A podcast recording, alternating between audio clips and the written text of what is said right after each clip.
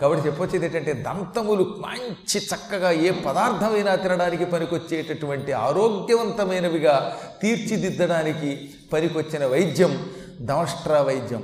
ఆ చికిత్స నేర్చుకున్నట్ట. కాయ బాల గ్రహ ఊర్ధ్వాంగక దంష్ట్ర శల్య అంటే ఎముకలు. ఆర్థోపెడిక్. ఎముకలకి సంబంధించిన వైద్యం అదో చాలా గొప్పది. ఈ కాళ్ళు మోకాళ్ళ దగ్గర ఒక గుజ్జు ఉంటుంది మధ్య అంటారు సంస్కృతంలో. ఈ మధ్య లేకపోతే అవుతున్నమాట ఈ కాళ్ళు వంగవు నొప్పులు వస్తాయి చాలా బాధపడుతుంది. ఇందులోకి గుజ్జు వెళ్ళడానికి కొన్ని రకాలైనటువంటి మూలికల యొక్క పసరు పూసేవారట.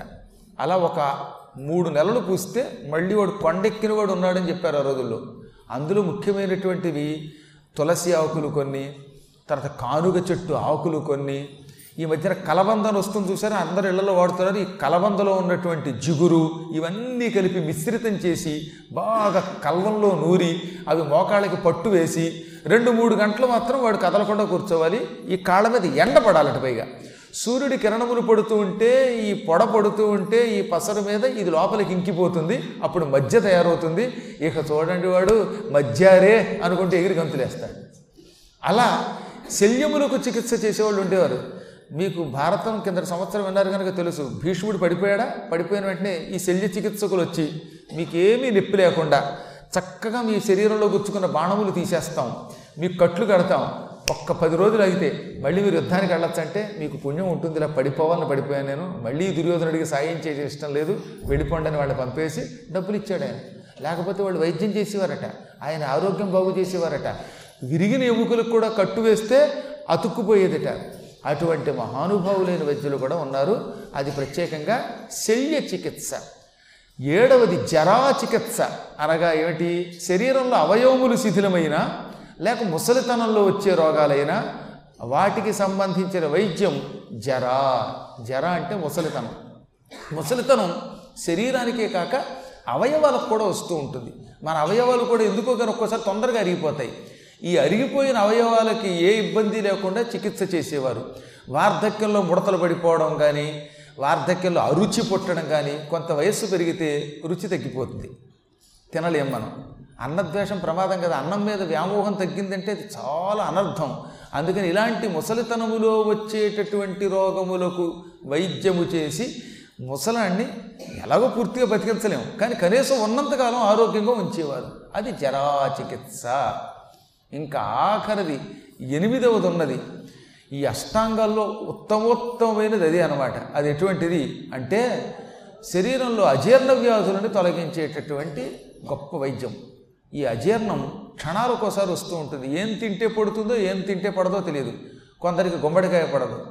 కొంతమందికి యాపిల్ పండు దానిమ్మకాయలు ఎంత బాగుంటాయండి అవి తినే యోగం ఉండదు ఒక కర్మ. మరి కొంతమందికి తీపి పడదు ఒకరు కారం పడదు. ఒక్కొక్కడి కాకరకాయ పడదు ఒక్కొక్కడి కేకరకాయ పడదు. ఏది పడదో అది తిన్నప్పటికీ కడుపులో జీర్ణాశయం దెబ్బ తినకుండా ఉండేలా చూసి ఆరోగ్యం వచ్చేలా చేసి తద్వారా ఈ కంఠము మొదలైనవి దెబ్బతినకుండా చేసేటటువంటి వైద్యం. అది ఉదర సంబంధమైన రోగాలకి సంబంధించిన వైద్యం. ఈ అష్టాంగం ఎనిమిది అంగములతో కూడినటువంటి వైద్యం చాలా గొప్పది. అది నేర్పమని ఇందీవరక్షుడు బ్రహ్మవిత్తుడి దగ్గరికి వెళ్ళాడు. నేను నిన్న మీకు చెప్పాను కదా ఈ వెళ్ళినవాడు తిన్నగా ఉండకుండా గురువుగారి దగ్గరికి వెళ్ళేటప్పుడు ఎలా ప్రవర్తించాలో తెలియక నోట్లో కొంచెం కిళ్ళి వేసుకున్నాడు. పెద్దల దగ్గరికి వెళ్ళినప్పుడు చాలా జాగ్రత్తగా ఉండాలి. అప్పుడు వాళ్ళు మనల్ని అనుగ్రహిస్తారు. మన వేష భాషలు మన ప్రవర్తన ఇవి బాగుంటే ఆదరిస్తారు. లేదంటే దూరం నుంచే వెళ్ళిరారా అని దీవించి పంపేస్తారు. విద్యలు మాత్రం ఇవ్వాలంటే ఖచ్చితంగా అవతల వాడి దగ్గర ప్రవర్తన బాగుండాలి ముందు వేషం బాగుండాలి భూష బాగుండాలి అన్నీ బాగుండాలి. మనం ఇష్టం వచ్చినట్టుగా వేషాలు వేసుకు పెడితే గురువులు వేదం నేర్పుతారా? వేదం నేర్చుకోవాలంటే దానికి నియమం ఉన్నది టిప్ టాప్గా జీన్స్ ప్యాంటు వేసుకుని లేదా ఇక్కడ దాకా ఉండే దరిద్రపు లాగులు. ఎలుగుబంటుల్లో కనపడుతూ ఉంటే తొడలన్నీ ఎందుకు ఈ లాగులు ఈ షార్ట్లు ఏమిటండి చెప్పండి? నాతో పాటు ఒక ఆయన తీర్థయాత్రకు వచ్చాడు. ఊ మాట్లాడితే ఇంత పిలకెడతాడు కబుర్లు చెబుతాడు. ఆయన ఆయన భార్య కూడా యాత్రకు వచ్చి గుళ్ళోకి వచ్చేటప్పుడు షార్ట్ వేసుకొచ్చారు. ఆ అర్చకుడు తిట్టాడు ఆ పూట. ఏమయ్యా మెళ్ళో యజ్ఞోపేతమా పైన తవ్వాలా ఈ షార్టా అని ఒక్క ముక్కలో నేను షూట్ చేసేది జాగ్రత్త అన్నాడు ఆయన. అప్పుడు ఈయనకు సిగ్గుపడి బయటకు వచ్చి గురువుగారు షార్ట్ వేసుకోకూడదంటే నీకు చెబితే అర్థం కాదురా బాబు నీకు చెబితే ఇంట్లోంచి పారిపోతావు. ఉపన్యాసంలో కూడా ఏదన్నా చెబితే ఏమో ఏడుస్తూ కూర్చుంటావు. ఆలయాలకు వెళ్ళినప్పుడు ఒక మర్యాద ఉంటుంది ఆ మర్యాద పాటించాలి. ఆలయంలో అర్చకుడు దేవుడితో సమానం. ఆయన కాబట్టి ఇంకా నిన్ను ఏదో ఒక్క ముక్క మందలించి వదిలేశాడు. భగవంతుడికి చాలా ఆగ్రహం వస్తుంది. నియమనిష్టలతో అర్చించేవాడిని భగవంతుడు దగ్గరికి చేరదీస్తాడు. ఆ నియమం లేకపోతే ఆదరించడు. ఎక్కడ ఎలా ఉండాలో అలా ఉండాలండి. మహారాజుగా సభలో కూర్చున్నప్పుడు అలంకారం వేరు. అర్చన దగ్గర కూర్చున్నప్పుడు అలంకారం వేరు.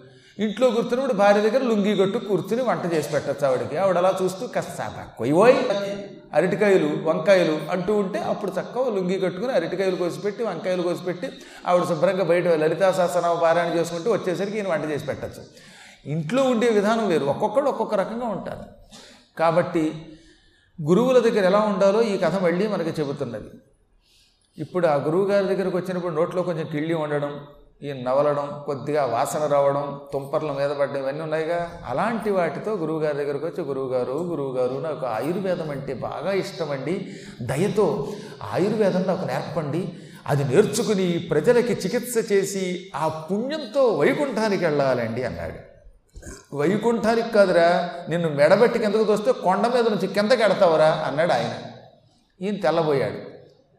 ఎందుకో తెలుసునా నటవిటగాయక గణిక కుటిల సీధురసము గ్రోలడు చెవికిల్ కటువీ శాస్త్రము వలదు ఇచ్చట చదివింపకున్న జరగదే మాకున్ నువ్వు ఎటువంటి వాడివి?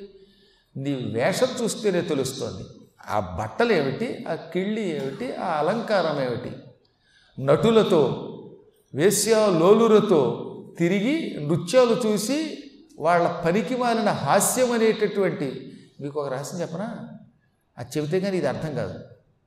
ఈ తాగుబోతులు ఈ వేశ్యలతో తిరిగేవాళ్ళు పనికిమాల స్నేహితులతో తిరిగేవాళ్ళు పవిత్రమైన హాస్యం వాడరు. కుత్సితమైన చెవులతో వినలేని హాస్యం ఆడతారు. ఆ హాస్యము వచస్సీధురసము అంటారు. అంటే వాక్కులనే మద్యం.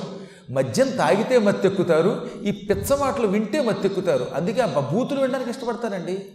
అసలు ఏం మాట్లాడుతున్నారో తెలియదు ఈ మధ్యకాలంలో కొన్ని సినిమాల్లో చూస్తే రామచంద్ర ప్రభు గురువుల మీద భయంకరమైన హాస్యమే. ఆ గురువులు అలాగే అయిపోతున్నారు పాపం. పాత్రల ద్వారా కొన్ని కొన్ని విశిష్టమైనటువంటి మాటలు కంపు చేసి అనకూడని మాటలు అనిపిస్తున్నారు. ఆడాలేదు మగాలేదు ఆ బండబూతులేమిటి బాత్ బాత్తుమే బూతు హై. ఆ బూతులు విరివిడు కొట్టేసుకోవడం సాంకలం తప్పు కదా అది? మహాపాపం కదా? ఆ వాక్కుల్ని వాక్కు అనే మద్యం అన్నారు. ఇప్పుడు ఏమంటున్నాడు బ్రహ్మమిత్రుడు? నువ్వు నటులతో విటులతో ఈ గాయనీమణులతో తిరిగి వాళ్ళతోటి అనకూడని హాస్యపు మాటలు అంటూ వాళ్ళంటున్న పనికి మాలిన నీచమైన మాటలు వింటున్నావు. ఆ మాటలు చెవుల్లో పడే మద్యం లాంటిది వాక్కులనే మద్యం. ఆ మద్యం తాగుతున్నావు చెవులతో. అంటే ఇప్పుడు నీ చెవులు ఏం చేస్తున్నాయి? అపవిత్రమైన మాటలు వింటున్నాయి. బూతులు వింటున్నాయి. జుగుప్సాకరమైన మాటలు వింటున్నాయి. ఎంతకాలం చెత్తా చెదారం విన్న ఈ చెవులతోటి పవిత్రమైన వేదముతో సమానమైనటువంటి ఆయుర్వేదం వింటావా? ఇది ఆయుర్వేదం ఆయుష్ని పెంచే వేదం. ఇది వినాలంటే పవిత్రత కావాలి. అందుకని ఈ వేదం నేర్పనన్నాడే. వలదు ఇచ్చట నిన్ను చదివింపకున్న జరగదే మాకున్. పో పో ఎక్కడికన్నా. ఇక్కడ ఒక క్షణం ఉంటే ఒప్పుకోను. నీలాంటి వాడికి ఈ చదువు నేర్పకపోతే మా స్కూలేం మూతపడదు. మాకు డబ్బు ఇచ్చినా ఇవ్వకపోయినా ధనం ఉన్నా లేకపోయినా మేము ఎలాంటి వాళ్ళమైనా డబ్బు కోసం దౌర్భాగ్యులకి పాఠం చెప్పం. ఎక్కడ పడితే అక్కడ పురాణాలు చెబుతావా? ఎక్కడ పడితే అక్కడ పాఠాలు చెబుతాం అనుకుంటున్నావా? నీలాంటి వాడి చెవుల్లో ఈ వేదం పడకూడదు. వేదన కలిగించే మాటలే పడతాయి. పో అన్నాడు. పాపం వీడు తెల్లబోయి నిజానికి వీడంత దుర్మార్గుడేం కాదు. కేవలం వీడికెళ్ళి అంత కొంప ముంచింది. ఆ కాస్తకి ఆ భాషకి ఆ వేసుకున్న బట్టలకి ఆయన కోపం వచ్చి పొమ్మనగానే లేదండి నేను మీరు అనుకున్నంత దుర్మార్గుడి కాదండి. ఏదో బట్టలంటే ఇలా వేసుకున్నాను కానండి ఈ జీన్స్ ప్యాంట్ లాంటివి కొంచెం కిళ్ళి వేసుకున్న మాట నిజమే కానండి పెద్దల దగ్గర వినయంగా ప్రవర్తించడం నాకు వచ్చు. నేను పొరపాటున కూడా పనికి వాళ్ళతో స్నేహం చెయ్యను. అనకూడని వాటిలో జుగుప్సాకరమైనటువంటి స్త్రీలోలత్వానికి సంబంధించిన వాక్కులు నా దగ్గర ఉండవు. నేను వినయంగానే ఉంటాను. మీలాంటి పెద్దల్ని సేవించాను. మీరు అడిగితే ఇంకా నిష్ఠతో ఉంటాను. కాబట్టి నాకు వేదం నేర్పండి. ఆయుర్వేదం అంటే ఎందుకో ఒక్కొక్కసారి ఒక్కొక్కటి కర్మ అని ఉంటుందన్నమాట. ఆ రూపం ఈయనకి ఇంక చికాకు కలిగించింది. ఫస్ట్ ఇంప్రెషన్ ఇది బెస్ట్ ఇంప్రెషన్ అన్నారు. ఆ మొదటి చూపులో వాడి మీద అసహ్యం కలిగింది. ఇంకా అసహ్యం పొమ్మన్న పోట్ల వాడు బతిమల్ల వెండినే